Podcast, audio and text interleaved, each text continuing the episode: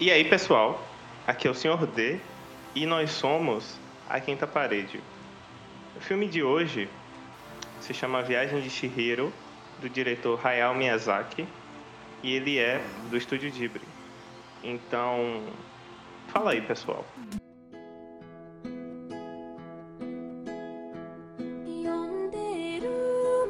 Aqui é Enzo, continuando desempregado, né?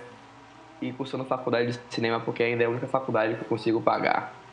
Sobre a viagem de Shihiro, esse filme é um filme bem doido, mas é legal. Onde uma menina a vida para os pais para não entrar. Quando, quando você tiver um filho e seu filho fala assim, não entre, não entre, escute isso, escute seu filho, ele tem razão, entendeu? Porque senão você pode virar porco e virar comida numa casa de banho. Então, ouça seus filhos. Né? Se você não tem filho, você terá um filho ainda, porque eu te, amado, eu te ama, eita, amaldiçoo com o filho. Não consegue, né? Não consegue, né? Assista Veste Hero. E dublado. Ou legendado, não sei. Mas assista dublado, porque falaram que é bom. Então, acho que antes de a gente falar sobre até o, o, local em si, como ela chega aquele mundo mágico, fantasioso, com criaturas mágicas, com criaturas é, diferentes, né? É, é eu acho bom também eu, eu falar um pouco sobre a personalidade da Shihiro. Ela é uma personagem que ela é uma garota tímida, ela não é uma pessoa aventureira, né? Como a gente costuma ver normalmente em, em, filmes, assim, que as pessoas chegam num novo mundo, nós temos um protagonista meio que aventureiro, aquele protagonista que ele, ele desvenda o local, né? Ele sai para desvendar, às vezes não por, por opção própria, claro, às vezes ele tem que fazer isso para sair do lugar, mas no caso dela foi diferente ela passa a trabalhar no lugar como uma forma de permanecer no lugar enquanto ela vai é, enquanto ela conquista né, a possibilidade de sair dali. E o anime o filme né no decorrer dele ele vai caracterizando cada vez mais a personalidade dela. É, essa personalidade já foi citada mas mostra também de uma forma boa é porque ela consegue mudar as pessoas, mudar alguns personagens, ela consegue transformar algumas coisas naquele lugar. Perfeito, cara. É, eu acho que o ponto realmente é esse, é esse é o, o ponto principal do filme, né? Como você falou, a, a maioria dos protagonistas nesse tipo de obra eles são excêntricos, digamos assim, tem personalidade forte. Mas a Shihiro ela não tem nada de especial. Ela é só uma garota. Ela é só uma criança que está insatisfeita porque ela está se mudando, né? Contra a vontade dela. É, recebe um buquê de flores. Inclusive, essa frase que ela fala no início do filme é muito impactante, né? O primeiro buquê de flores que recebi é de despedida. Tipo, uau, nossa, beleza. E é, realmente o filme ele traz o crescimento da personagem de uma, de uma criança que ela é insegura, que ela é tímida para uma pessoa que ela puxa o, as, as responsabilidades para si e realmente cresce como pessoa e como personagem. Fala galera, aqui que tá falando é Bruno Libestini. É, vamos falar um pouquinho dessa, desse anime, nessa animação aí, que eu achei bem. Eu achei uma, uma viagem muito de Chihiro. uma vi... Eu achei uma viagem muito louca, né? Que é, é, é baseado na história onde, como vocês falaram, da mudança do, do de da onde a Shihiro estava ambientado contra a sua vontade, porém como ela era uma criança, ela tem que né, é, é, seguir as, obedecer as, as, as escolhas dos seus pais. Eu acho que a animação trata de algumas questões muito interessantes que eu acredito que vamos comentar ao decorrer do podcast. Mas eu acredito que o que me chamou muita atenção foi a questão da, da de uma criação de uma identidade. Porque ao decorrer da animação, é, a Shihiro vai passando por etapas que ela vai criando a sua identidade. Porque quando inicia, a Shihiro é uma criança que. Uma criança com, com medos, é, repleta de medos. E eu acho que na, no início eu acho que só focou nessa questão, que é uma criança que muito medrosa e ao decorrer da animação, ao decorrer do, do da toda a história, ela vai criando uma identidade muito positiva. Mano, eu gostei da animação, tipo, mostra a Chihiro, a Chihiro, toda a time e tal. E isso o que o que Douglas, o que Douglas falou sobre o buquê de flores, né, que ela recebe, que é um buquê de despedidas. E quando ela, recebe esse buquê né, de despedidas, porque ela está se mudando para outra cidade e tal. E daí seu pai erra o caminho e para em uma, em uma ponte, que a ponte está fechada por uma por um uma estátua, né? Um negócio lá que é da religião, que eles até, eles, eles até falam no filme que ela pergunta o que é aquilo, porém eu esqueci agora. Porque eu esqueci das coisas. E aí é um eles... altar, pô. É um altar, mas. É, mas tem um, ela, ela fala um nome lá, tipo, do que é realmente. E aí. E daí eles, eles atravessam a ponte e vão para outra. para outra dimensão, assim. Não sei, pode dizer por isso, para outra dimensão, né, mano? Um mundo mágico. É um mundo mágico, né? Um negócio assim, encantador, que não é tão encantador. E dá pra aquele mundo mágico, mano. E aí, e, tipo, quebra tudo que o filme no início no filme mostra, né? Uma outra tímida ali e tal. Ela recebe um buquê de flores e daí ela vai parar nesse mundo, que esse mundo é meio que o mundo dos espíritos, espíritos, tá ligado? E um buquê de flores, de despedida, espíritos, como se fosse como se fosse um negócio de pós é, despedida de morte, né? que normalmente com, pessoa, com, as pessoas morrem, né? A gente dá, é, joga flores, buquês pra ela no, no, no, Porra, na cova, né? E daí eu meio que raciocinei assim, essa, esse início desse, do filme, né? Não, sim, mas tipo. É, isso inclusive se relaciona em um ponto da, da trama, cara, que tipo, eu vou falar quando a gente for tratar sobre personagens, né, e tudo mais. Mas, então, sobre essa realidade, para onde é que ela vai, né? Primeiro, é, o, que, o que, que acontece com ela também, né? Tipo, como você falou, como o nosso querido amigo Enzo, ele, ele escreveu na sinopse, os pais dela são movidos por um apetite, de literalmente um apetite, de descobrir qual era aquele ambiente que eles estavam indo. E eles se veem diante de um banquete e se deliciam nesse banquete. Só que o que acontece é que é como se aquilo fosse amaldiçoado, né?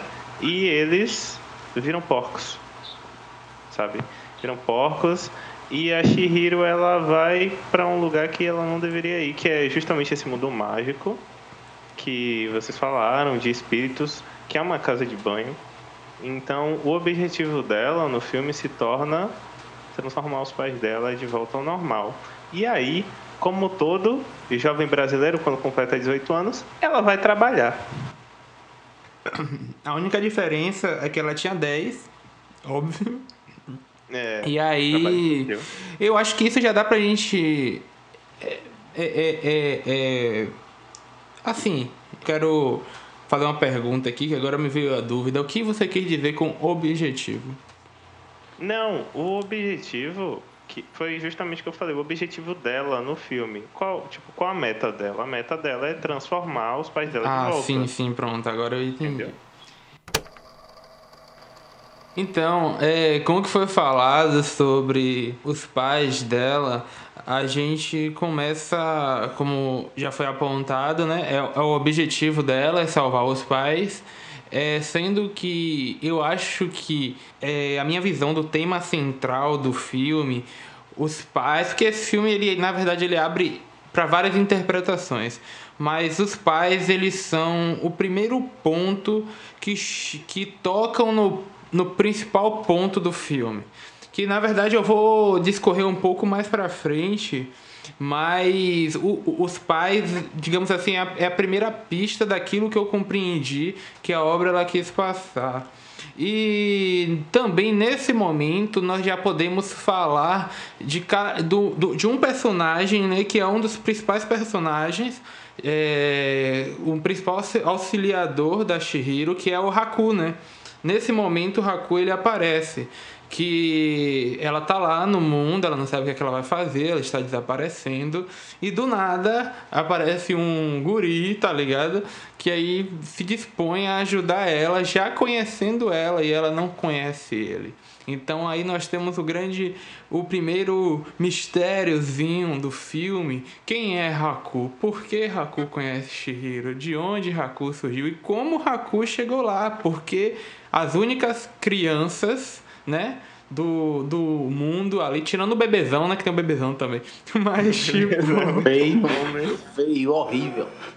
tirando o bebezão, tem, eles são as únicas crianças, né? Então, como o Haku chegou ali? Então, são várias perguntas que é, surgem com, a, com os, o aparecimento do garoto, né?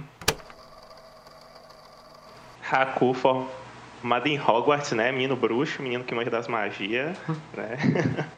É aquele verdadeiro dragão branco dos olhos azuis. Oh, spoiler. Mas tudo bem. Mas, inclusive, o, o, lance que vocês falaram do... Que vocês brincaram, né? Da carteira assinada e tudo mais. Esse, inclusive, é um ponto importante, cara. Porque é, é vocês assistiram o filme e vocês perceberam isso. A partir do momento que ela assina o contrato, ela perde o nome dela. Ela vira Sen. Ela não vira mais Shihiro o que tipo de, de, uma, uma certa forma de se interpretar aquela ação seria como se ela estivesse morrendo mesmo, como se ela estivesse fazendo a passagem é, para aquele mundo, né? E, e inclusive o, o Haku ele aponta isso para ela: nunca esqueça do seu nome, porque se você esquecer do seu nome, você não vai conseguir voltar para o seu mundo. Sim, mano. É, sobre isso, né? De não esquecer o nome tem, tem religiões, né, no, no México mesmo, que tem um negócio de você, quando você esquece um, um ente querido que morreu, meio que ele não tem a paz no, no céu, né, assim por dizer. Então, eu não pesquisei, né, mas deve ter também uma, na, na é japonês, né, deve ter na religião do Japão uma parada assim, entendeu? Quando você esquece um ente querido, e tal. Você pode se perder no mundo dos mortos. Deve, sei lá, pode, pode ter essa relação, né? No filme, no filme, dois filmes mexicanos que mostra isso é, é Festa no Céu e tem o outro que eu esqueci agora o nome. e daí pode é, acontece. E daí pode ter uma pegada de Hero, mano. Eu, eu, eu, achei, eu achei muito legal isso, né? E mostra outro personagem, né? Que também é um personagem que como vai controlar, que assim, vai manipula tudo aquilo, né? Querendo ou não é a Iababa. Iubaba. Iubaba, né? Iubaba. Quando e... seu brother pra, fala pra você, mano, Iubaba. Olá.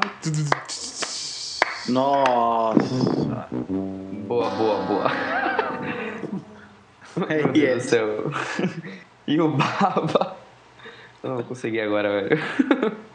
E o, e o Baba, mano. O filme ele tem muita muita coisa religiosa, no meu caso, no religiosa, eu acho. E também faz muita crítica social, tá ligado? Sobre meio que os. como o social, sobre os sete pecados capitais, tá ligado? Não sei, eu senti uma conexão entre umas paradas assim, tá ligado? Uma viagem bem louca tempo, com consumismo é. também, né? O lance dos pais dela e tal. Sim, velho. Gula, né? Os pais dela, a gula, o. Gula, ganância. A, a, a Yubaba, ganância. E tipo. É. E isso puxa, na verdade, uma interpretação minha em relação ao filme como um todo. Mas vamos continuar falando dos personagens, né? E o Baba. E o Baba é agiota. É. E ela.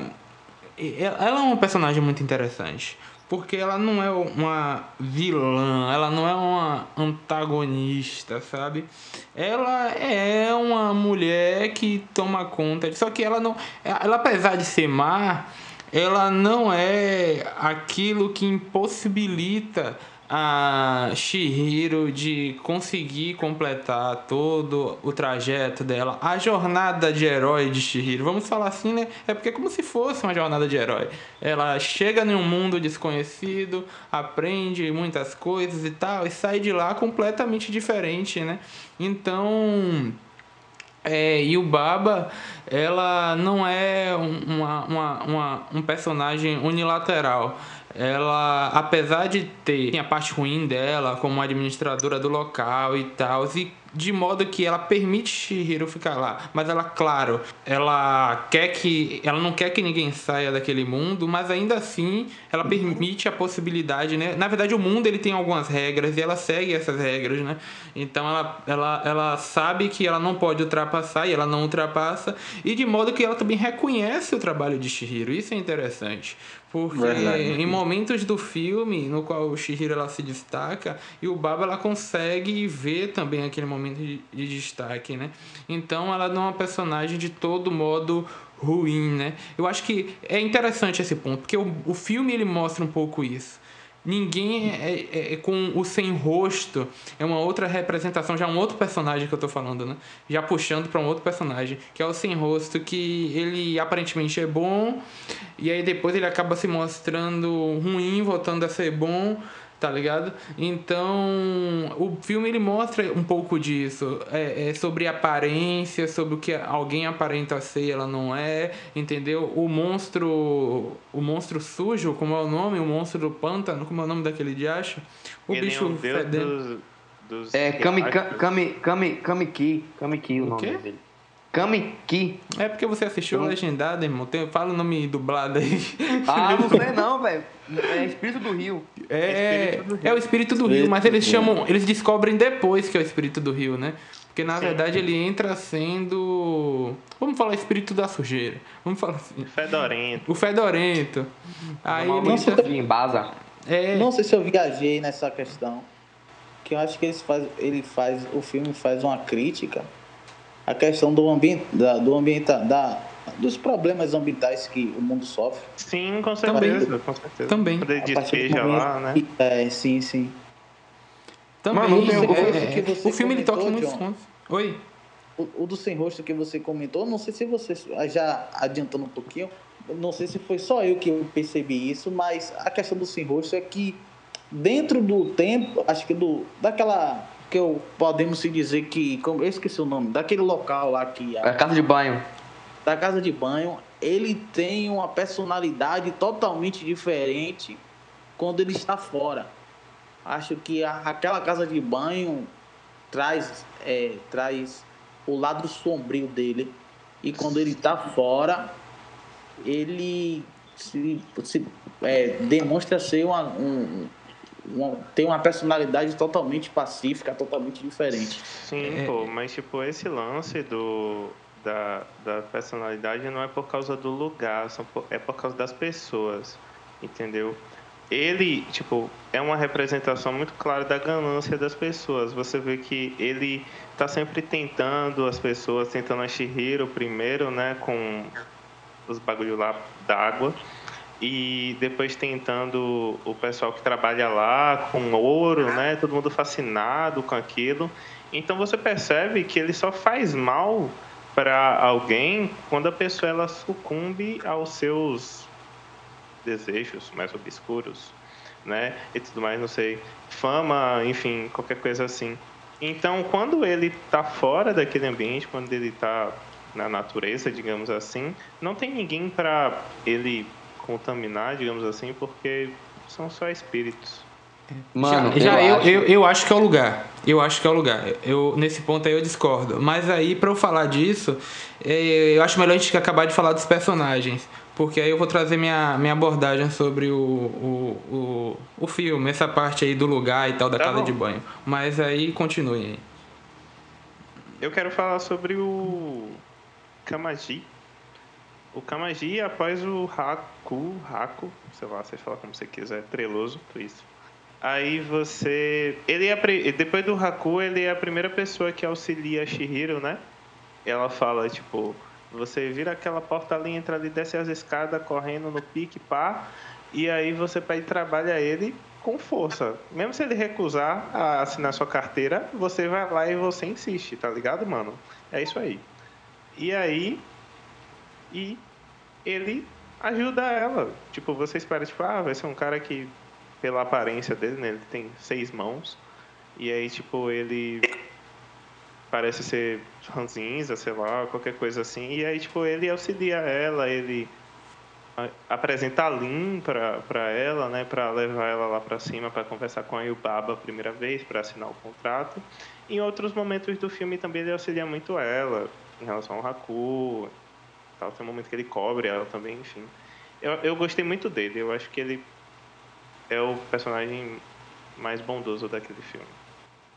Mano, eu acho assim, cara, de, do, o, o filme, né? E tem um bigodão. Falando, falando a forma, de forma geral, sabe, os personagens assim. Eu acho que o filme, ele trata cada personagem de uma forma de que a primeira impressão seja a pior ou a boa. Por exemplo, em Iubaba, né? Você tem a impressão dela má, né? Porque você, é, o, o Haku esconde a Shihiro para Yubaba não, Yubaba não vê e tal, como se fosse um perigo. E durante o filme você vê que, tipo assim, ela tem seu lado ruim, mas também ela tem seu lado bom, tá ligado? Tipo, ela, ela admite, eu tenho minhas obrigações, sou responsável, tenho que cumprir. É, ela reconhece o trabalho de Shihiro, como a gente comentou, né? O, o sem rosto, né? Ele aparentemente, como ele, como ele se mostra, ele se mostra neutro, né? O paciente está ali, depois ele se mostra uma pessoa bondosa, depois ele se mostra uma pessoa é, má, né? Então, a primeira impressão que você tem nele, pô, o cara, pô, o cara é bondoso, tá oferecendo é, as fichas de, de, de essência, né? Pensei que fosse narguilha aquele negócio. Isso, Pensei na... essência, é, é, eu ofereço a essência da nega, é, Shihiro, mostra é, é é, tímida e depois no decorrer do filme ela vai tirando isso dela. Então, tipo assim, o filme, eu, eu pelos personagens, né? Eu acho que ele, ele quer mostrar, tipo assim, a primeira impressão que você tem, sabe? Qual a primeira impressão que você tem na pessoa e depois o que ela, aquela pessoa se torna é, para você. Ela é aquilo que você viu primeiramente ou ela era outra pessoa? Nada, nada a ver do que você pensou, sabe? E isso é uma coisa que a gente carrega muito na nossa sociedade, entendeu? Então, eu, achei interessante isso. E pelo que eu entendi, né? achei bem interessante. Tem a questão também de, de você arcar com suas responsabilidades, eu acho que traz um pouco de. No momento que é, Haku tem que fazer determinadas coisas que pode ser ruim ou não, pode ser considerada ruim ou não, mas tem uma passagem que ele fala para dando já um spoiler. Uma passagem bíblica, né? ele fala para Shihiro assim: nunca se esqueça que eu sou seu amigo. Foi algo desse tipo, desse nível, que é ele ele tem ele tem as obrigações deles, então, dele, então tipo a questão da disciplina de dele ter que fazer mesmo sendo contra a vontade dele.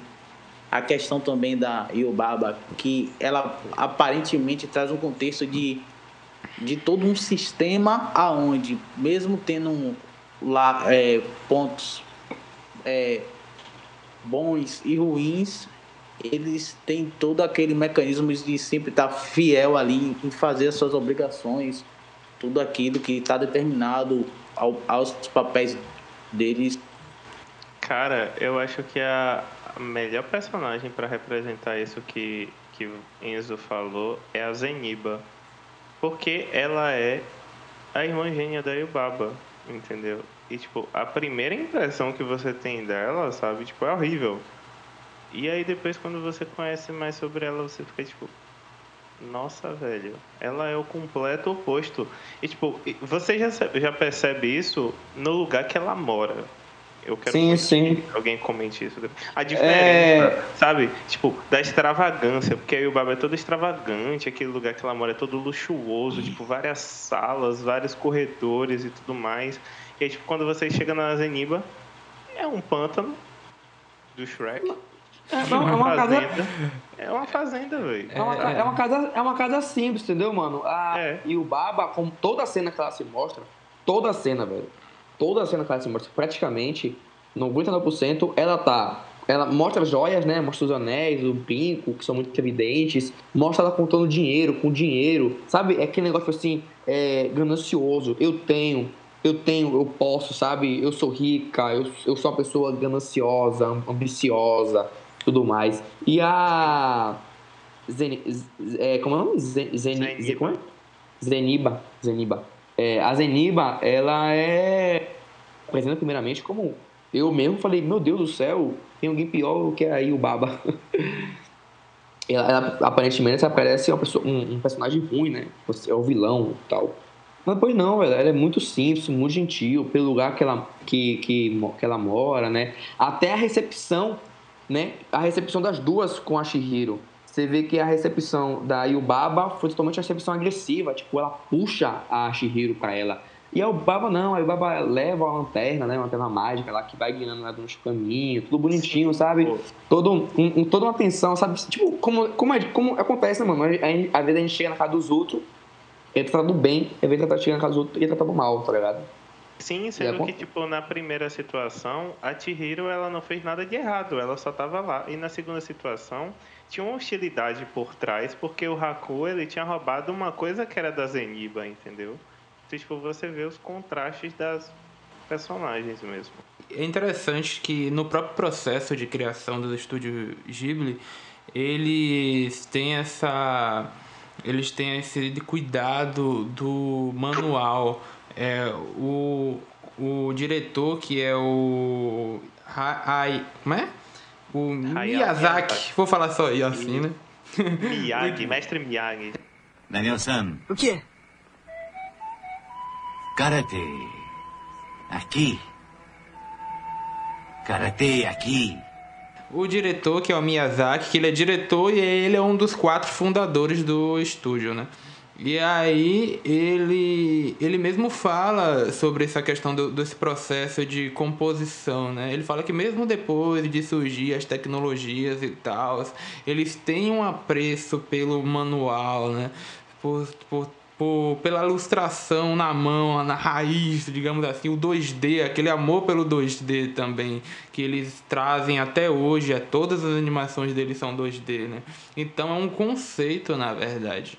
O, o Estúdio Ghibli, ele tem um conceito de trabalho. Se você assistir todos os filmes, todos os filmes eu não assisti, mas tipo os que eu assisti, você vê que são obras diferentes em narrativa, em composição, mas ao mesmo tempo elas se assemelham, tá ligado? Você vê que elas saem do mesmo lugar. E, tanto em qualidade de imagem, quanto em pequenas características de como eles lidam com as histórias, né? É, mantém a essência, né, mano? É o. É, a, gente, tá, a gente tá saindo. Tá saindo um pouquinho do. Pera, rapidinho, só pra concluir aqui, Bruno, é sério. Rapidão. E daí acontece? É, é, manter essa identidade, né, mano? Porque o que acontece hoje, tipo assim, nem, as grandes é, empresas até que não. Mas empresas que começaram, tem algumas que começaram bem, tem sua identidade, né? E depois lançam um filme, lançam um anime, lançam um desenho que meio que perde, sabe? Meio que, tipo assim, tá entrando efeito manada. Só tá fazendo aquilo porque os outros também estão fazendo e tá fazendo sucesso, entendeu? Perde a sua essência. E o estudo, o estúdio Ghibli, né? Ele, mano, mas ele não perde isso, não. É ele é, já é antigo, né, mano? Acho que a primeira produção foi em mil, 1998. 80, não, 83, se eu não me engano. 83, né? É, se eu não me engano. Ele foi fundado em 81, o primeiro filme é de 83.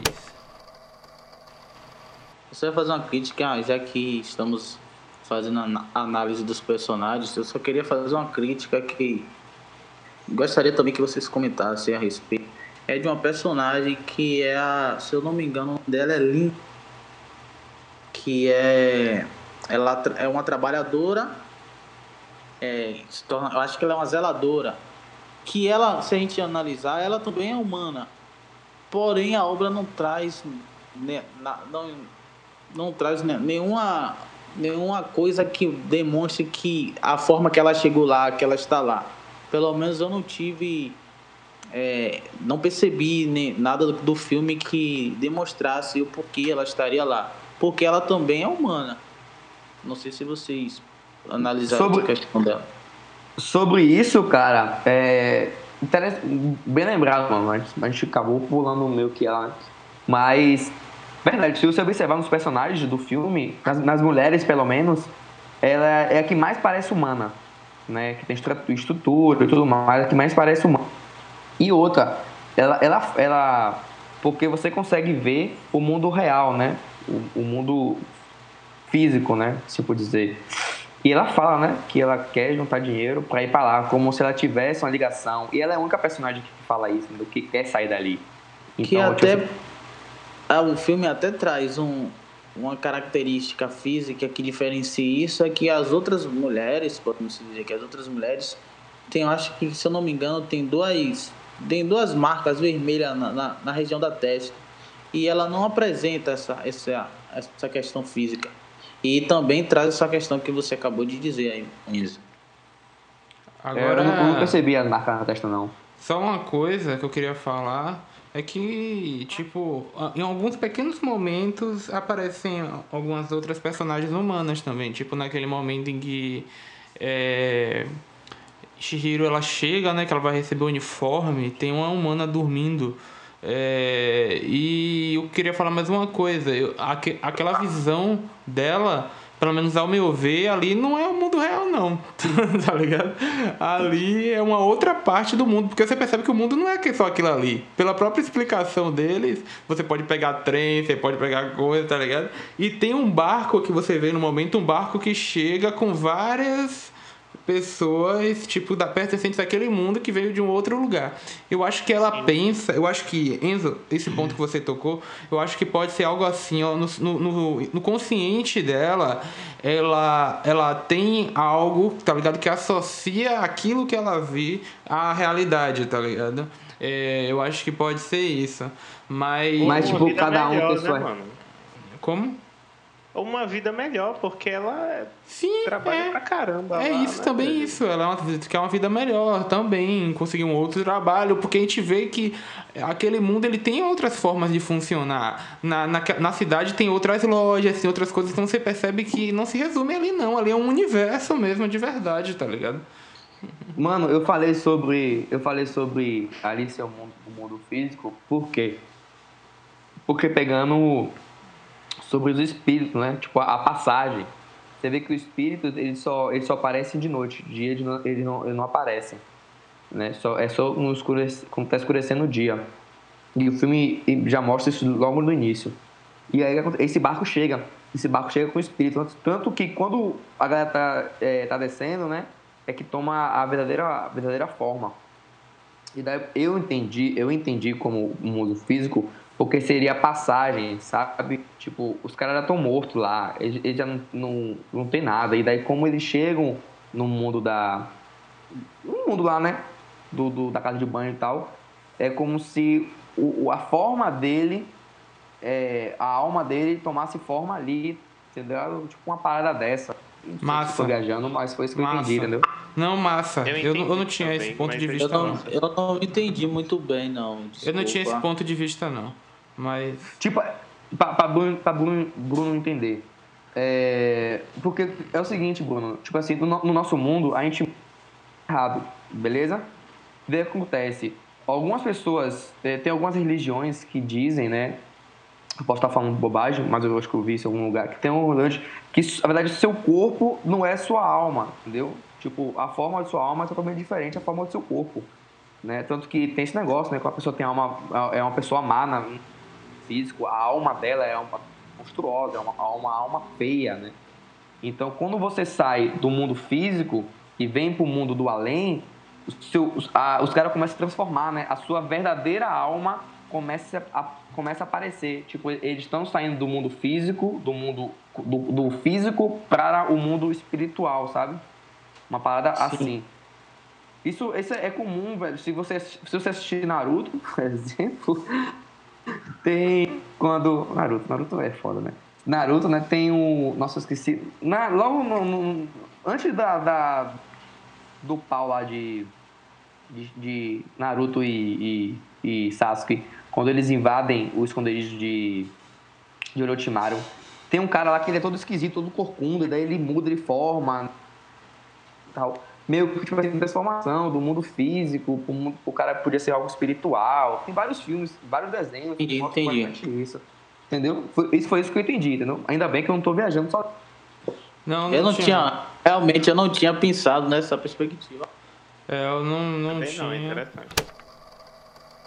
É, mas, então, é, vou puxar o- um- algo que Enzo falou para falar um pouco sobre todo o desenrolar e a concepção do filme. Enzo falou algo interessante sobre as, as produtoras, né? Que ele fala que com o decorrer do tempo, com o crescimento, né? Isso tem um, lance a ver com produção, né? No sentido de criar. É, a gente observa que em muitos animes, principalmente quando é anime de série, né? Que são vários episódios, a qualidade dos desenhos caem, etc. Por excesso de produção, pela necessidade de produção. Que entra uma, uma questão de relação com o mercado, né? Ou relação com o consumo, digamos assim, das pessoas. E isso é, para mim, o principal um dos principais, se não o principal ponto do filme. Eu vejo uma grande alegoria ali é, com respeito a como funciona o capital, é, a indústria né, do capital, como as relações de consumo e como a ganância ela é alimentada por essa, esse tipo de relação. Porque assim, ó, vamos lá, para eu explicar tudo isso. É, Yubaba, né? Quem é Yubaba? Yubaba ela é a presidente, né? Ela é a dona do, de uma casa de banho e ela é extremamente gananciosa, como a gente já falou. No momento em que Shihiro chega, ela assina um contrato com o Shihiro e esse contrato faz ela perder é, faz Shihiro perder a identidade dela, né? É, teoricamente, né? Porque ela perde o nome dela, ela perde. Então, o objetivo dela é fazer com que a garota perca a identidade, assim como todos daquele local já perderam. Então, é aquela coisa, né? Para um local de produção, é, você não eles não querem que você necessariamente seja você, tá ligado? Eles querem que você esteja ali para servir a eles, você ficar naquele local, você ser, é, como é que eu posso dizer, o escravo daquele local, tá ligado? Para sempre, porque esse é o objetivo dela ao mudar o nome das pessoas e a deixar elas naquele lugar. E é uma coisa interessante também que, que eu andei pesquisando que 100 ela é um número, né? É, então, tipo, é, você passa a não ser uma pessoa, você passa a ser um número no lugar, tá ligado? Você passa a ser mais uma quantidade. E aí a gente observa uma estrutura também, porque ela é a, a presidente, ela é a gananciosa, só que em relação essa relação é, é- é como se isso é, discorresse dela a todos os demais trabalhadores, porque todos são gananciosos.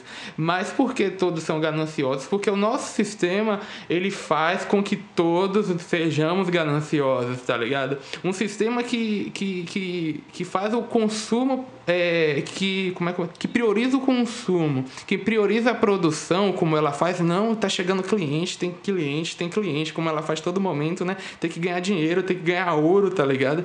Então, um sistema que prioriza o consumo, ele torna todos gananciosos. Vocês estão pegando a, a, a minha linha? Sim, sim. E aí, é, essa é a, a, a principal alegoria que eu vejo. E aí eu falo um pouco do sem rosto, que a gente falou. Falei, não, eu acho que é a casa. Por que a casa? Porque pra mim a casa de banho. tudo, Do lance do, da Chihiro e da Yubaba é que estagiário só se fode. É, e aí, é, também, né? E aí, é, só pra falar um pouco do sem rosto, porque eu falo que eu, é, o local, né? Porque ali é como se fosse uma empresa. É uma empresa, na verdade. É uma empresa, é uma indústria. Então, tipo, a partir do momento que um, alguém está introduzido naquele lugar, ele, ele, está, ele está dentro daquela relação, tá ligado? Ou como consumidor, ou como alguém que fornece, ou como um trabalhador, mas ele está ali dentro. Então, se ele está ali dentro, ele passa a fazer parte daquilo. Então, é, foi o que aconteceu com o sem rosto, que quando ele passou a fazer parte daquilo, ele passou a querer é, literalmente, né, engolir as pessoas. e aí, é, a gente, talvez a gente fale assim, ah, porque as pessoas eram gananciosas e passou a ganância para ele. Mas é, a gente observa naquele primeiro momento, né, em que ele oferece, ele já oferece o ouro na intenção de engolir, tá ligado? Então, é um, um lance que, é para não dizer a minha percepção. E aí, de modo geral, essa é a percepção que eu tenho. E a Shihiro, ela, ela não se submete àquilo, porque ela acaba não esquecendo a identidade dela. E o Raco ele não demonstra essa ganância mas porque eu, eu, eu, pelo menos eu vejo que ele tem todo um lance de controle né que ele já sofre mesmo. Ele, ele é um ele é um personagem feito para ser diferente dos outros né? Porque ele é um, um, um, a mão direita de eu tô falando pra caramba né? Porque ele é, de, ele é a mão é, direita de não, vai, de Ubaba ele é o braço direito de Ubaba e ele é controlado, ele é o único que é realmente controlado por ela, né? Sim, pô, mas tem uma tá. coisa. Tipo, duas coisas, na verdade. A primeira, o Haku, Haku, ele em nenhum momento ele teve na presença do sem rosto. A única presença, o único momento que ele teve foi quando ele e Chihiro estavam passando pela ponte. Tá? É, presença diretamente, cara a cara, ele nunca teve. E quando ele vai buscar? Não, mas eu não estou falando é, de ele estar com sem rosto, eu falo em relação às pessoas do local. O Raco está focado em só é, realizar suas tarefas por, por estar sendo controlado. Então, por Sim, é estar sendo controlado, não deixa nenhuma brecha de ele estar tendo contato com essa questão de é, ganância e a un, o único ponto que deixa torna ele mais humano é na minha Mano, perspectiva Sobre. É, sobre é, é, eu, vou, vou, por etapas, viu? Eu vou pegar a onda de John. É, John falou sobre o capitalismo, primeiramente. E, mano, isso é evidente, o capitalismo ali. Muito, muito. É, de cara. Tipo, de cara e de, depois do ocorrer do filme. Por que que acontece? A Yubaba, ela tá no topo da, da casa de banho, entendeu? Porque ela é a líder, ela tá no topo. Os funcionários estão ali pelo meio, entendeu? Do topo para baixo. Pronto. O Kamaji, Imagina, ele ele tá no subsolo. E você vê que ele tá no subsolo, você não vê ele falar de dinheiro, mexer em dinheiro, você não vê nada, você vê um mero funcionário, né, que está na base da pirâmide, fornecendo essências, que você vai ter o, o, básico, o que é que ele tem o básico ali? Ele tem água e água, comida e uma, uma coisa para morar. Pronto, é isso que ele tem, tá E isso é a forma do, do capitalismo. Você tem a base, que é, se vai dar o, o essencial para aquela base se manter para continuar trabalhando para mim. Bom, você vai ter um meio, que é os funcionários e tal, né? Os cozinheiros, a pessoa que arruma, né? Tem umas garotas lá que eu acho que faz um negócio ali dentro, mas tudo bem. E aí, né? E Concordo. tem, e tem aí o Baba, tá ligado? Então, sobre o capitalismo, é, John, eu concordo completamente sobre pra isso. Mim, né? isso já está evidenciado desde a primeira cena onde os pais entram no alto do consumismo. Sim, mano, é a ganância do homem, né? Consumir, você vê que eles estão comendo, comendo, comendo ali. Ganância, ganância, ganância, né? E tal. É, o segundo ponto que você falou, que eu até me perdi aqui agora, é. É. Pô, John, me lembra o que você falou depois, velho? sobre o sem rosto, eu acho. Sobre o sem rosto. O sem rosto, eu acho o seguinte, eu acho que ele. Ele. Ele é aquela pessoa que é meio assim. Pessoa. O Bruno, o Bruno. Pessoa. Pô, mano, vamos lá, pessoa, né? Ele é o espírito. Eu tô, eu tô usando pessoa pra dar, dar como exemplo. É, né? Mas ele é um espírito, né? Que, que no mundo real, o que seria essa, esse, o que seria aquilo? É aquela pessoa que chega assim, mano, aquele amigo ruim. Tipo, mano, vamos ali, vamos fazer um negócio, eu vou te oferecer, e você cai naquele negócio. Você acaba virando. Você acaba se, se, consum, se consum, sucumbindo, né? Ele é o verdadeiro Lúcifer da série, que olha para o olho Sim, e, a, qual o maior desejo. E a, e a, e a Shihiro, ela não, ela não cai na onda dele. E é por isso que ele se reta, é por isso que ele quer ali. Ele vai atrás dela, não, porque é tipo assim, você não entrou na minha, eu quero que você entre na minha também. Então eu vou, eu vou te influenciar. Eu concordo que ele possa ser maligno e tudo mais e tal. Mas, tipo, por exemplo, tem, tem uma coisa muito, muito importante. Não me chame de satanista de novo por isso. É... Ah, vem. tem, uma tem uma coisa sobre espírito que não sei se vocês sabem, mas um espírito ele só entra se você permitir, tá? É, todos os outros espíritos, né, que foram para casa de banho intencionalmente, eles foram pela porta da frente, né? Porque eles foram para se limpar, para limpar a alma deles e tal, e ficarem hospedados lá. Mas o sem rosto não. O sem rosto ele tava só ali, ó, na cocó e tal. E aí, é, olhando, observando a Chihiro, é, é, inclusive é um pouco perturbador isso, né? Você vê um espírito observando a criança o tempo todo, mas é, a Chihiro, depois de começar a trabalhar, antes não, depois que ela começou a trabalhar, ela fala: Você, deve- você tá se molhando aí na chuva, né? Mas entra, chega aí, pô, vem cá. E ele entra. E é depois daqui. Mas tipo, o ponto que eu levantei sobre ser culpa das pessoas, porque o, o, o que eu observei sobre ele foi como se ele fosse justamente o pecado capital da ganância. Eu não sei, eu não sei se eu viajei muito. Mas porque. e- Foi como eu disse, ele não ataca ninguém porque ele quer. Mas porque as pessoas vão sucumbindo. E a partir do momento que ele tem aquela fartura das pessoas, e tipo, as pessoas tem até um momento do banquete, né? Que tipo, ele sai comendo toda hora e tal, e, e jogando ouro, né? Farto daquilo. É, eu acho que é por causa das pessoas, cara, mas é, eu concordo que, que possa ser isso também. Mas Porém, eu acho que se, fosse, se a gente fosse definir um antagonista maior, é, a gente poderia, poderia ser aí o Baba, porque tipo, vocês falaram, ah, ela tem momentos que ela, ela se mostra de uma forma, mas se mostra de uma forma bem, de preocupar e tudo mais. Mas vocês têm que lembrar que o lance do trabalho que ela deu pra Shihiro foi uma promessa que ela fez. Uma promessa de admitir todo mundo no trabalho. Entendeu? E não porque ela quer. Porque antes de, de fazer isso, ela cogita matar a Shihiro. Mesmo, Sim. sem dó. Transformar num porco. Entendeu? Pra ser comida. Sim, mano, mas o que, o que a gente tá falando é sobre que ela tem responsabilidade e depois ela, ela vê o trabalho da Chihiro, tá ligado? E Não, você, claro. você tem um. Entendeu? Mas, Você- tem- mas, mas você observa que, tipo, quando a Shihiro ela faz alguma coisa errada, alguma coisa que desagrada ela, ela quebra o pau. Entendeu? Sendo que a Shihiro Claro. tem. Ela é patroa, tem que quebrar o pau mesmo. Ela é uma CEO incompetente. clássica, porra. Tô falando aqui que, que de capital, então. Ela é a representação do bagulho. ela é o patrão é, com liberável. É, Mas enfim, isso, isso leva a gente pro final do filme, né? É, É, sim. Que o momento da, da, da ruptura, que a gente vê o Haku como um dragão branco de olhos azuis, com a crina verde, muito bonito, inclusive. Muitas pessoas tatuando. É, e aí ele rouba um artefato, como bom soldado que ele é, um artefato para Yubaba. E ele aparece todo machucado, né? E aí nós conhecemos, como a gente já comentou, a Zaniba, né? Que é a irmã da Yubaba.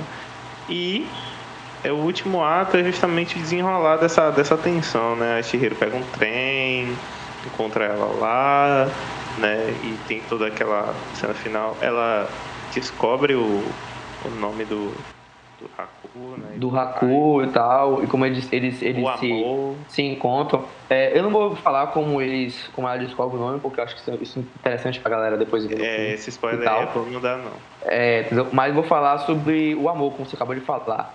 O filme, essa parte do amor, né? Me conte sobre o amor, cara. Bota a, Nossa. música, bota a música romântica no fundo, vai, John. o amor é algo que arde sem se ver. Não, não, não, não, É não, não, não, não, não, não, não. Sendo E A, ó, A, ó. sendo B. Ó, e aí o que acontece? Nesse, nesse filme eu achei muito massa. Por quê? O filme mostra ganância, ambição, é, mostra, tipo assim, mostra os, os sete pecados capital, tá ligado? E daí acontece, e tá ali o amor, tá ligado? E o amor que quebra tudo, tipo assim, vai começando a quebrar, sabe, as coisas. E isso é importante, né? Mostra que, que a gente é que é é uma coisa típica, né? O amor é a coisa mais poderosa do mundo, né? Move montanha. Mas isso é, isso é importante, mano. Você ter amor, você ter compaixão com o próximo e tal. Porque se você tem compaixão com o próximo, você, quer ou não, você acaba tirando aquele mal que você tem dentro de você, naquela ganância, aquela ambição, aquela inveja. As coisas ruins, né? Tipo, você vai mudando, né? Então, ele, ele, o filme traz isso, né? Como eu disse no, no início, né? Traz várias críticas é, religiosas, dos sete pecados capitais, da sociedade, por aí vai. Então, é, o fim do filme é importante porque a gente observa todo é, desenrolar da trama, a gente observa como ela se desenvolve né, como personagem, como pessoa, como ela acaba tocando outros personagens, como ela acaba, é, como é que posso dizer, mudando outros personagens também. E ela muda não de maneira tradicional, que é aquela maneira, não é, tipo é, falada, né? Não é algo que a gente observa assim que o filme ele tenta explicar pra gente, porque tem filme que gosta de subestimar o espectador, né? Achar que a gente é burro e aí meio que eles praticamente explicam tudo, né? E a Viagem de Chihiro não. É, a Viagem de Chihiro ele deixa você entender e ele permite que você entenda ela ela consegue mudar as pessoas através das atitudes dela, né, do posicionamento dela, da forma que ela e ela se deixa ser mudada também. Ela passa a ser uma garota mais responsável, apesar de desastrada, o modo que é, como ela vai trabalhando e tal, ela passa a ser alguém respon mais responsável, ela passa a ser é, é, menos medrosa, entendeu? Porque ela enfrenta algumas questões justamente para conseguir salvar os pais, né? E conseguir salvar os pais, mas também é, é, é consertar algumas coisas daquele mundo, né? Então acho que esse é o principal trunfo aí do fim, que a, a saída dela, né? o encontro dela com os pais, aquele finalzinho ali que vocês sabem o que é que eu tô falando, eu acho que ali nem é o ponto principal, mas o ponto principal é o resultado, né? É, é como ela sai de lá. Porém, não considero o filme com um final feliz porque a gente está analisando apenas na perspectiva da Shihiro, da personagem principal, que ela consegue o seu objetivo, salvar seus pais, porém tem toda uma situação maior. Tem outras, tem outros humanos que ficaram lá. Então, tipo, analisando na perspectiva em geral, é, não foi um fim que conseguiu, por exemplo, que a Shihiro salvo, por exemplo, salvou o mundo. Não. Não, ela só, ela só conseguiu é, é, resolver a sua questão. A da galera de, que já estava naquele contexto, foda-se. Eu aí. acho isso muito difícil no geral, cara. Geralmente quando tem um filme, me corrijam se eu estiver errado, o final feliz que existe geralmente é pra pessoa, na maioria das vezes, entendeu? Porque um final feliz é uma questão de perspectiva, entendeu? É, é muito difícil uma criança, tipo, mesmo que seja um filme animado, né? Mundo fantástico e pá! É muito difícil uma criança conseguir salvar uma realidade como é aquilo ali. Não. Mas são porém, várias tipo criaturas, assim, várias tem, criaturas, várias pessoas. Tem obras Sim. que, tipo assim, na, na tem, tem aquela questão de tipo, não, não é salvar o mundo, mas consegue resolver aquele problema.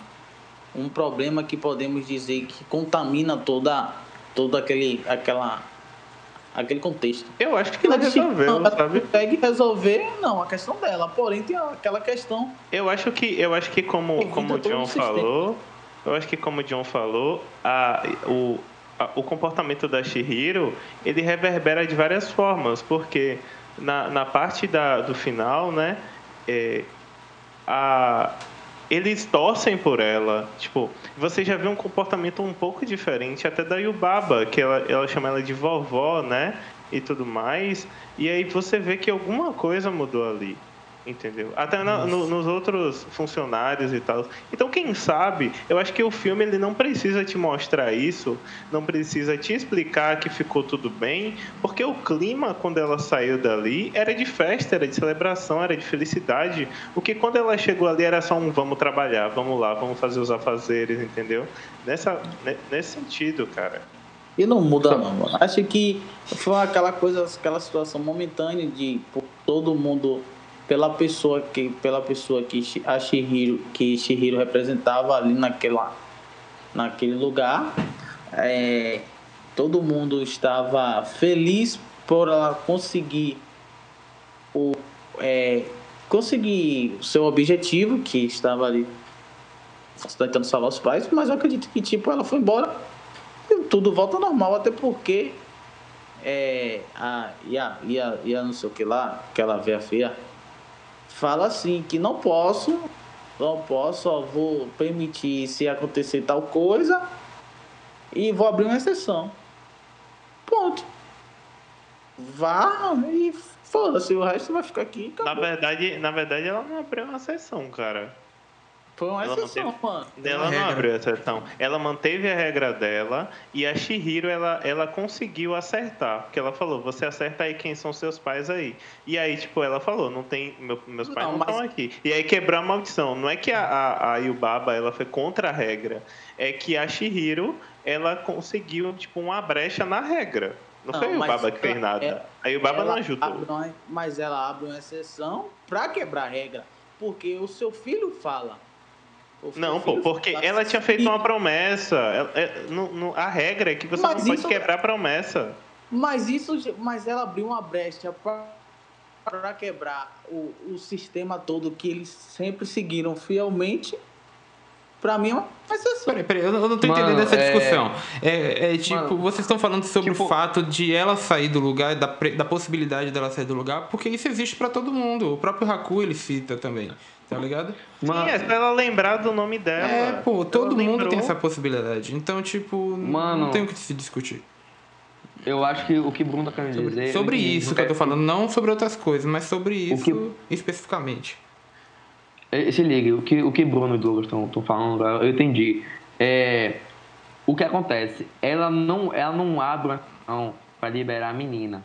Viu? A- Ela fez uma promessa, ela tem, ela tem uma promessa lá que se a menina acertar, ela tem que liberar independente. Independente. Não, pô, na verdade a promessa não é essa. A promessa foi pro Haku. Ela falou: se você trouxer meu bebê, eu liberto a Shihiro e os pais dela. Entendeu? Essa é a promessa. Entendeu? Mas, se a, mas se a menina acertasse, se a menina erra- errasse lá, ela podia. Tipo, Não, fala, não, você- a questão dessa promessa, ela faz essa promessa, ela faz essa promessa. Porém, logo quando ela- ele conclui o objetivo, ela mesmo demonstra a ele que não vai fazer isso. Então, Que- que não- tipo, tem todo o contexto com o filho dela, que aí o filho dela vai de encontro a ela e, e fala que se ela não, não cumprir com a promessa, é, ela, ele não ia mais gostar dela. E aí ela se sente é jogada contra a parede e abre uma exceção, dando, dando a opção dela de tipo, é, vá, se você identificar seus pais, você tá livre. Então, eu acho que é, é, ela abriu uma exceção pra, tipo, dar uma oportunidade a ela a conseguir, é, conseguir a sua resolução e ela conseguiu. Porém, para mim isso foi uma exceção, porque no, no tanto a galera, a- as outras pessoas que estavam lá, que se transformaram em porco, continua lá e acabou. Ela conseguiu, vai, de boa. Foi uma exceção que conseguiu sair e vai, porque no tanto que é, Haku poderia ir embora, mas ele fala, não, em outro momento a gente se encontra. Porque ele sabe que no sistema é, é, ele, ele, ele tem a- por isso que eu falei da questão da disciplina, que apesar de qualquer circunstância, ele tem que seguir a, a, a, a- as, as regras daquele ambiente, porque ele poderia ir embora naquele momento. Sim, cara, com certeza. Eu acho que é, que é bom a gente deixar que é de livre interpretação, sabe? Porque esse filme, em várias partes, é como, como o John falou, ele não. Ele não. Ele não, não, não explica, sabe? Ele simplesmente faz assim, ó. Entenda aí, negão, do jeito que você quiser. E é isso. É, eu acho interessante a gente falar quantas paredes a gente dá para esse filme, né? Quantas paredes, porque é importante saber a opinião dos coleguinhas, né? Mas é isso. Vamos lá. É, Eu quero saber de você, querido amigo Enzo. Quantas paredes você dá para a viagem de Shihiro? Ó, se você me perguntasse isso assim que eu terminei de assistir o filme, eu ia falar que eu daria três paredes e meia. Por que três paredes e meia? Porque eu viajei no filme. Tipo assim, eu assisti o filme, Mas até eu entender tudo que o filme quis passar, eu demorei, entendeu? Então, eu inicialmente tinha o filme confuso. Porém, depois que eu fui pensando sobre o filme e tal, eu entendi. Aí eu dou cinco paredes. Agora eu, vou, eu como você passou para mim, né, a bola, vou passar agora para Bruno. Qual, quantas paredes você dá, Bruno? Eu dou quatro paredes e meia. Não, não, que eu posso justificar de não dar cinco paredes pelo fato da, de algumas questões. Nos, eu sei que não, não precisa ser um, um filme explicativo, um tutorial, mas teve algumas coisas que deveriam ter, tipo, pelo menos um, um indício assim de para você entender um pouco, por exemplo, como é a questão da personagem que tá lá, não tem nenhuma explicação, no, no meu ver. E essa viagem do, dos pais comer virar polpa, meio ah, estranho. Mas tudo bem, vamos lá. Claro que eu vou dar cinco paredes, eu vou dar cinco paredes porque é, cinco paredes rebocadas, com massa corrida, pintada. Aquela parede que quando a pessoa acabou de pintar, meu irmão, vem, chega o, o, amigo falar já quer botar a mão, tá ligado? De tão bonita que tá. E aí você fala, não, não bote a mão nessa porcaria. Então, é tipo isso, tá ligado? É um filme que ele, ele é um filme que consegue dialogar muito bem, assim como algo é, é, como algo recreativo, tá ligado? Você vai assistir sem querer entender muito, tá ligado? Se você parar assim, sentar e começar a assistir sem querer entender nada, só a história da menina no mundo de fantasia e tal, que ela vai sair do mundo e tal, você assiste. Se você quiser se aprofundar, você se aprofunda. Então ele consegue se comunicar com todo mundo, tá ligado? E isso é muito massa e com essa narrativa muito bem desenvolvida, e é isso. Como todo podcast, né? Vamos falar agora também sobre as curiosidades, né? Do, Ô, véi, peraí, peraí, peraí, peraí, peraí. Você esqueceu de ah, mim? Eu não dei nota, não, cara. Pô, é, mano, desculpa. É porque você é tão importante que. A gente... Nossa. Nossa. Pegou é que eu sou religioso, pô. Eu não, eu não gosto de satanista, não. Bota isso aí no livro ah, é, né? Entendi. Beleza. Perdão, então, desculpa. Eu vou ser breve. É, eu dou cinco paredes limpinhas com sete banhos. Sabe? Hum, é Porque eu acho que nesse. Cara, é, é, é, praticamente eu faço das minhas palavras as palavras de John, velho. Tipo. É, é absurdo, entendeu? E, e, outro ponto que inclusive a gente não comentou muito, né? A gente só passou, que é a questão da qualidade da animação e da mixagem de som, velho. Porque uh, o, o estúdio Ghibli, a, as trilhas sonoras desse estúdio são são impressionantes até hoje. Existem orquestras reproduzindo as músicas, as trilhas sonoras, os esses sons. E, e, a animação, como a gente comentou, ela, ela é impecável até hoje, entendeu? E, enfim, a Shihiro viajou bem pra caralho.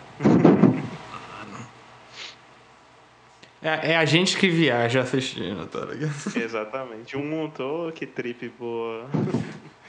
É, as curiosidades, né? Enzo tá aí querendo falar, então fale, meu irmão. Jogue duro aí. Poxa, isso que eu já vou falar. É, sobre as curiosidades, né? Eu vou estrear aqui com minha curiosidade. Deixa eu pegar aqui minha colinha que eu fiz. Ó, minha curiosidade Pro, sobre. Profissionalismo sobre... é isso aí. Claro, mano, roteiro. É, minha curiosidade se trata sobre o monstro do. O monstro não, né? O espírito do rio. Que o Miyazaki, né, ele, teve, ele teve como inspiração esse, esse, esse espírito, né? A bicicleta saindo desse espírito, porque ele estava limpando um rio uma vez, né, na sua cidade, e aí ele. bicicleta.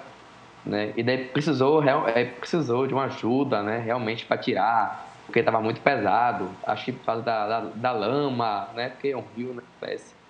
E daí, isso é bem legal quando você traz algo mundo real, né? Algo que você, que você viveu para um filme, animação, um desenho, um jogo, uma parada assim. Eu acho bem legal, né? Sim, com certeza, cara. Eu tenho uma curiosidade aqui, né? Meio, meio Telecurso 2000. Mas é isso. Ah, o nome original do filme é Sen Toshihiro no Kamikakushin. Tá? E é, o Sen, como o nosso querido amigo John já comentou, significa mil ou milhares, né? Tipo, dando todo um, um sentido a mais para o nome escolhido para Shihiro quando ela vira trabalhadora japonesa, porque brasileira não tá, enfim, senão ia sofrer muito, auxílio, né, e tal. E quando você junta esse Sen e o To, né, tipo, significa casa de banho, sabe? Tipo, esse Sento Chihiro, tipo, significa casa de banho, que é literalmente o lugar onde se passa a maior parte do filme. Maior onda. Casa de banho ou local de prostituição? Hum, Pô, dei ideia, dei ideia aí, dei ideia. Largo, não, agora Largo doce, né, doce, largo doce, velho. Larga. Numa perspectiva, podemos trazer que aquele ambiente ali é um prostíbulo. É a única visão que eu tenho sobre aquilo ali. Mas, Mas justifique Não, resposta. discorra aí, você vai jogar e vai ficar assim? É, ué. Eu tenho, eu tenho, um pe- eu- eu Eu tenho um pensamento sobre saber. isso, mas você que lá a sua bola. eu quero, eu quero saber, eu trouxe esse questionamento porque eu quero que a- as pessoas que chegaram até esse ponto do podcast, eu quero que as pessoas que vão assistir ou já assistiu, comente lá na nossa postagem né, se eu tô falando alguma, alguma maluquice ou estão de acordo com o pensamento. Vá, Douglas, falei, Comenta falei, falei, falei na sobre. Eu, eu quero saber sobre isso porque eu não vejo Não, muito essa, porque essa assim, ó, ligação, não.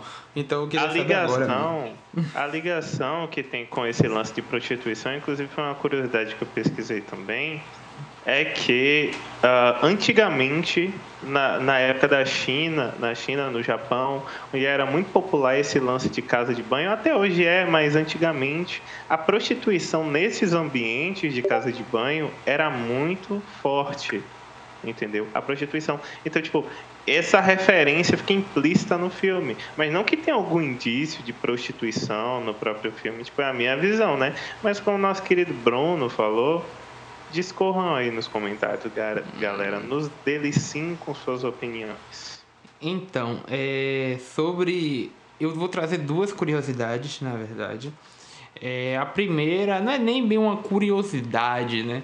É um pouco sobre o, o processo de produção do. do esqueci o nome do, do mestre Miyagi. Andar na estrada. Hum? Andar do lado direito, seguro. Andar do lado esquerdo, seguro. Andar no meio, mais cedo ou mais tarde, te pegam que nem O uva. Miyagi das animações. Miyazaki, pô. É, Miyazaki. Seu processo de produção do Miyazaki, que é ele normalmente ele cria os seus roteiros entre aspas no próprio decorrer do filme. E assim como foi com Shihiro, né, com a viagem de Shihiro. Ele só faz os storyboards, né? E aí ele. Os storyboards são tipo. São meio que resuminhos, né? De meio de cinco linhas. E aí ele cria alguns storyboards. E aí, com esses storyboards, ele vai desenvolvendo os roteiros no decorrer de toda. No decorrer de, de todo o filme, né? No, que- no decorrer de toda a animação. E outro lance importante que é interessante a gente mencionar que a Viagem de Chihiro ganhou um Oscar. O Oscar de melhor animação no ano de 2002. E ele se recusou a ir pro Oscar. Ele não quis, ele não foi receber. E por que ele não foi receber? Porque ele era contra a guerra do Iraque, meus amigos. E aí ele se recusou a botar o pé nos Estados Unidos. Ele falou: não vou lá naquele lugar não, que ali só tem safado. E aí foi isso. Então, galera, já que nós chegamos até aqui, por favor, nos siga nas redes sociais. Nosso Instagram é o arroba underline quinta parede. O nosso YouTube é quinta parede. Você vai achar logo lá nosso logo e os nossos podcasts. Nós estamos hoje no sexto episódio. Então, é, nós também temos uma conta no Anchor. Vocês vão procurar lá Quinta Parede, também vão nos achar. E também temos um Twitter que tá meio devagar, mas é underline Quinta Parede. Então nos sigam nas redes sociais, nós estamos atualizando elas, nós estamos trabalhando elas e em breve nós teremos o nosso podcast em mais plataformas. Exatamente. E como o Haku, no início do filme, ou no final, fica livre interpretação, deixa para Chihiro, um dia nós vamos, depois disso, vamos nos encontrar. Da quarentena, talvez. Ah, é. Valeu. E o próximo filme será?